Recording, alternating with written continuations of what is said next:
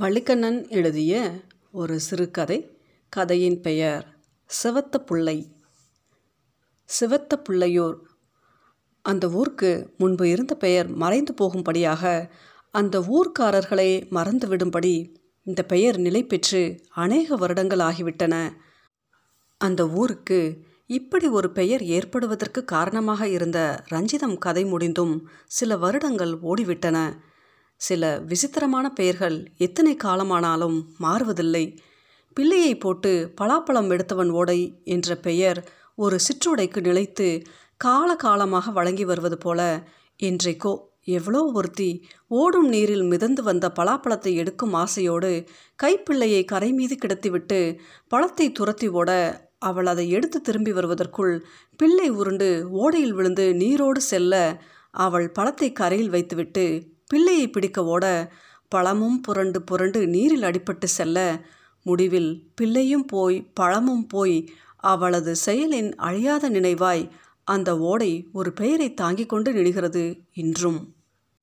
அதை போன்றது தான் ரஞ்சிதத்தின் கதையும். ரஞ்சிதமும் ராணியும் சுற்று வட்டாரத்தில் பிரசித்தி பெற்ற ஆட்டக்காரிகளாக இருந்தார்கள். அது ஒரு காலம். கரகம் ஆடுவது சும்மா குதித்து குதித்து சுற்றி சுழன்றாடுவது என்று ஒரு தொழிலை மேற்கொண்டிருந்தார்கள்.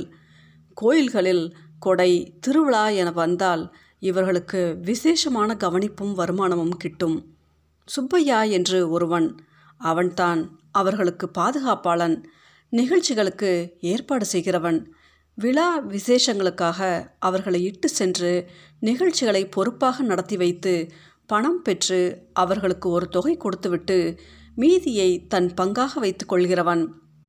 கான்ட்ராக்டர் மேனேஜர் இயக்குனர் என்று சமயத்துக்கு தக்கபடி தன்னை அறிமுகப்படுத்திக் கொள்வான்.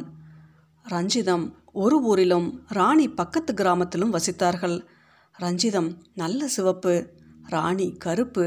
ஆகவே அவர்களை பற்றி பேசியவர்கள் சிவத்த புள்ள அந்த கருத்த புள்ள என்று குறிப்பிடுவது இயல்பாக இருந்தது. ராணி ராணி என்று அடிக்கடி சொல்லும் சுப்பையாவுக்கு கூட ரஞ்சிதம் என்று கூறுவது சிரமமாக இருந்ததோ அல்லது சிவத்த பிள்ளை என்று குறிப்பிடுவது மனசுக்கு பிடித்திருந்ததோ தெரியவில்லை. சிவத்த பிள்ளை என்று சொல்லி தீர்ப்பதில் ஒரு சந்தோஷம் கிடைத்ததாகவே தோன்றியது. ஒரு நிகழ்ச்சி ஏற்பாடாகியிருக்கு. ராணியை பார்த்து பேசிவிட்டு இப்போ சிவத்த பிள்ளை ஊருக்கு போகிறேன் அவளிடம் தகவல் சொல்ல. சுப்பையா இவ்வாறு கூறுவது வழக்கம். அவ்வூர் சிவத்த பிள்ளையூர் என்று பெயர் பெறுவதற்கு பிள்ளையார் சொல்லி போட்டவர் சுப்பையாத்தான் என்று உறுதியாக சொல்லலாம். பிறகு ரஞ்சிதத்தின் ஆட்டத்தை பார்த்து மயங்கியவர்கள் அவளை பார்த்து கிறங்கியவர்கள் அவளுடைய பெயரை கேட்டு சொக்கியவர்கள் எல்லோரும் அந்த சிவத்த பிள்ளை என்றும் சிவத்த பிள்ளையோர் என்றும் பேசுவதில் மகிழ்ச்சி அடைந்தார்கள். ரஞ்சிதம் சிவப்பாக இருந்தால் சிரித்து சிரித்து பேசினாள் ஒய்யாரமாக நடந்தாள் ஒயிலாக நின்றாள். நெளிந்தாள்.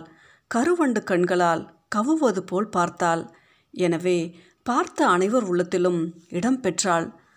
சுற்று வட்டாரத்து கோயில்களில் கொடை விசேஷ விழா என்று எது வந்தாலும் சுப்பையாவுக்கு அழைப்பு வரும். யாரை ஏற்பாடு பண்ணினாலும் பண்ணாவிட்டாலும் அந்த சிவத்த பிள்ளையை கண்டிப்பாக கூட்டி வந்துடணும் என்று வலியுறுத்தப்படும். அப்படி கூறுகிறவர்கள் ஆசையை நிறைவேற்றி வந்த சுப்பையா அது சாத்தியம் இல்லைங்க. அது இப்போ நம்ம கையில் இல்லை என்று சொல்லக்கூடிய காலமும் வந்தது. அது இப்போல்லாம் இது மாதிரி ஆட்டத்துக்கு வரதில்ல ஸ்பெஷல் ட்ராமாவில் நடிக்கப் போகுது. பெரிய நடிகைன்னு நினப்பு அதுக்கு என்று சுப்பையா குறைப்பட்டு கொள்வதும் சகஜமாயிற்று. ஸ்பெஷல் நாடக மேடையின் ஜோதியாக மாறிவிட்ட ரஞ்சிதம் மேலும் கீர்த்தியும் கவனிப்பும் பெற்றாள். அவளது ஊரின் பெயரும் பரவியது. அந்த சிவத்துப்பிள்ளை நடிக்குதோ இல்லையோ அதுக்கிட்ட நடிப்பு திறமை இருக்கோ இல்லையோ அது சும்மா மேடையில் வந்து நின்று கண்களை ஒரு சுழட்டி சுழட்டி ரோஜா ஒரு சிரிப்பு சிரித்தா போதும். நாடகம் பார்க்க வந்தவங்க அப்படியே சொக்கி போவாங்க சொக்கி. இவ்விதமான பாராட்டுகள் தாராளமாகவே கிடைத்தன அவளுக்கு. இந்த சந்தர்ப்பத்தில் ராஜப்பா என்கிற ஷோக் சுந்தரம் ரஞ்சிதத்தின் துணைவனாய் பாதுகாப்பாளனாய் இருந்து வந்தான். தெருக்கூத்து ஆட்டக்காரியாக இருந்த சிவத்த பிள்ளையை நாடக மேடை இளவரசி மிஸ் ரஞ்சிதமாக உயர்த்தியவனே அவன்தான். நாடகக்கலையை ஒய்விக்க வேண்டும் என்கிற தாகத்தை விட நாடகங்களில் நடிக்க வருகிற சுந்தரிகளையும் சிங்காரி ஒய்யாரிகளையும் அனுபவித்து ஜாலி பண்ண வேண்டும் என்னும் மோகமே ராஜப்பாவை இயக்குவித்தது. அவனிடம் பண வசதி இருந்தது. ஊக்குவிக்கும் நண்பர்களும் சேர்ந்தார்கள். அவன் நாடக கான்ட்ராக்ட் ஆகி ஸ்பெஷல் டிராமாக்கள் நடத்தி வந்தான் வெவ்வேறு ஊர்களில். அப்படி சுற்றி வந்தபோது தான் ரஞ்சிதம் அவன் பார்வையில் பட்டால் இப்படி தெரு தெருவாக ஆடி அழைக்கழிவதை விட ஜம்முன நாடகமேடையில் நடிக்கலாமே அதனால் பெயரும் புகழும் வரும் பணமும் அதிகம் கிடைக்கும் சுகமாக வாழவும் முடியும் என்று ராஜப்பா ஆசி பேச்சுகள் பேசினான். ரஞ்சிதம் அவனாலும் அவன் பேச்சுக்களாலும் மேடை கவர்ச்சியினாலும் வசீகரிக்கப்பட்டாள். ஸ்பெஷல் ட்ராமாக்களில் ஜோலிக்குதே ஒரு சிவத்த பிள்ளை. அதுக்கு இந்த ஊர் தான் என்று ஊருக்கு விளம்பரமும் தேடித்தந்தான் காலம் ஓடிக்கொண்டிருந்தது.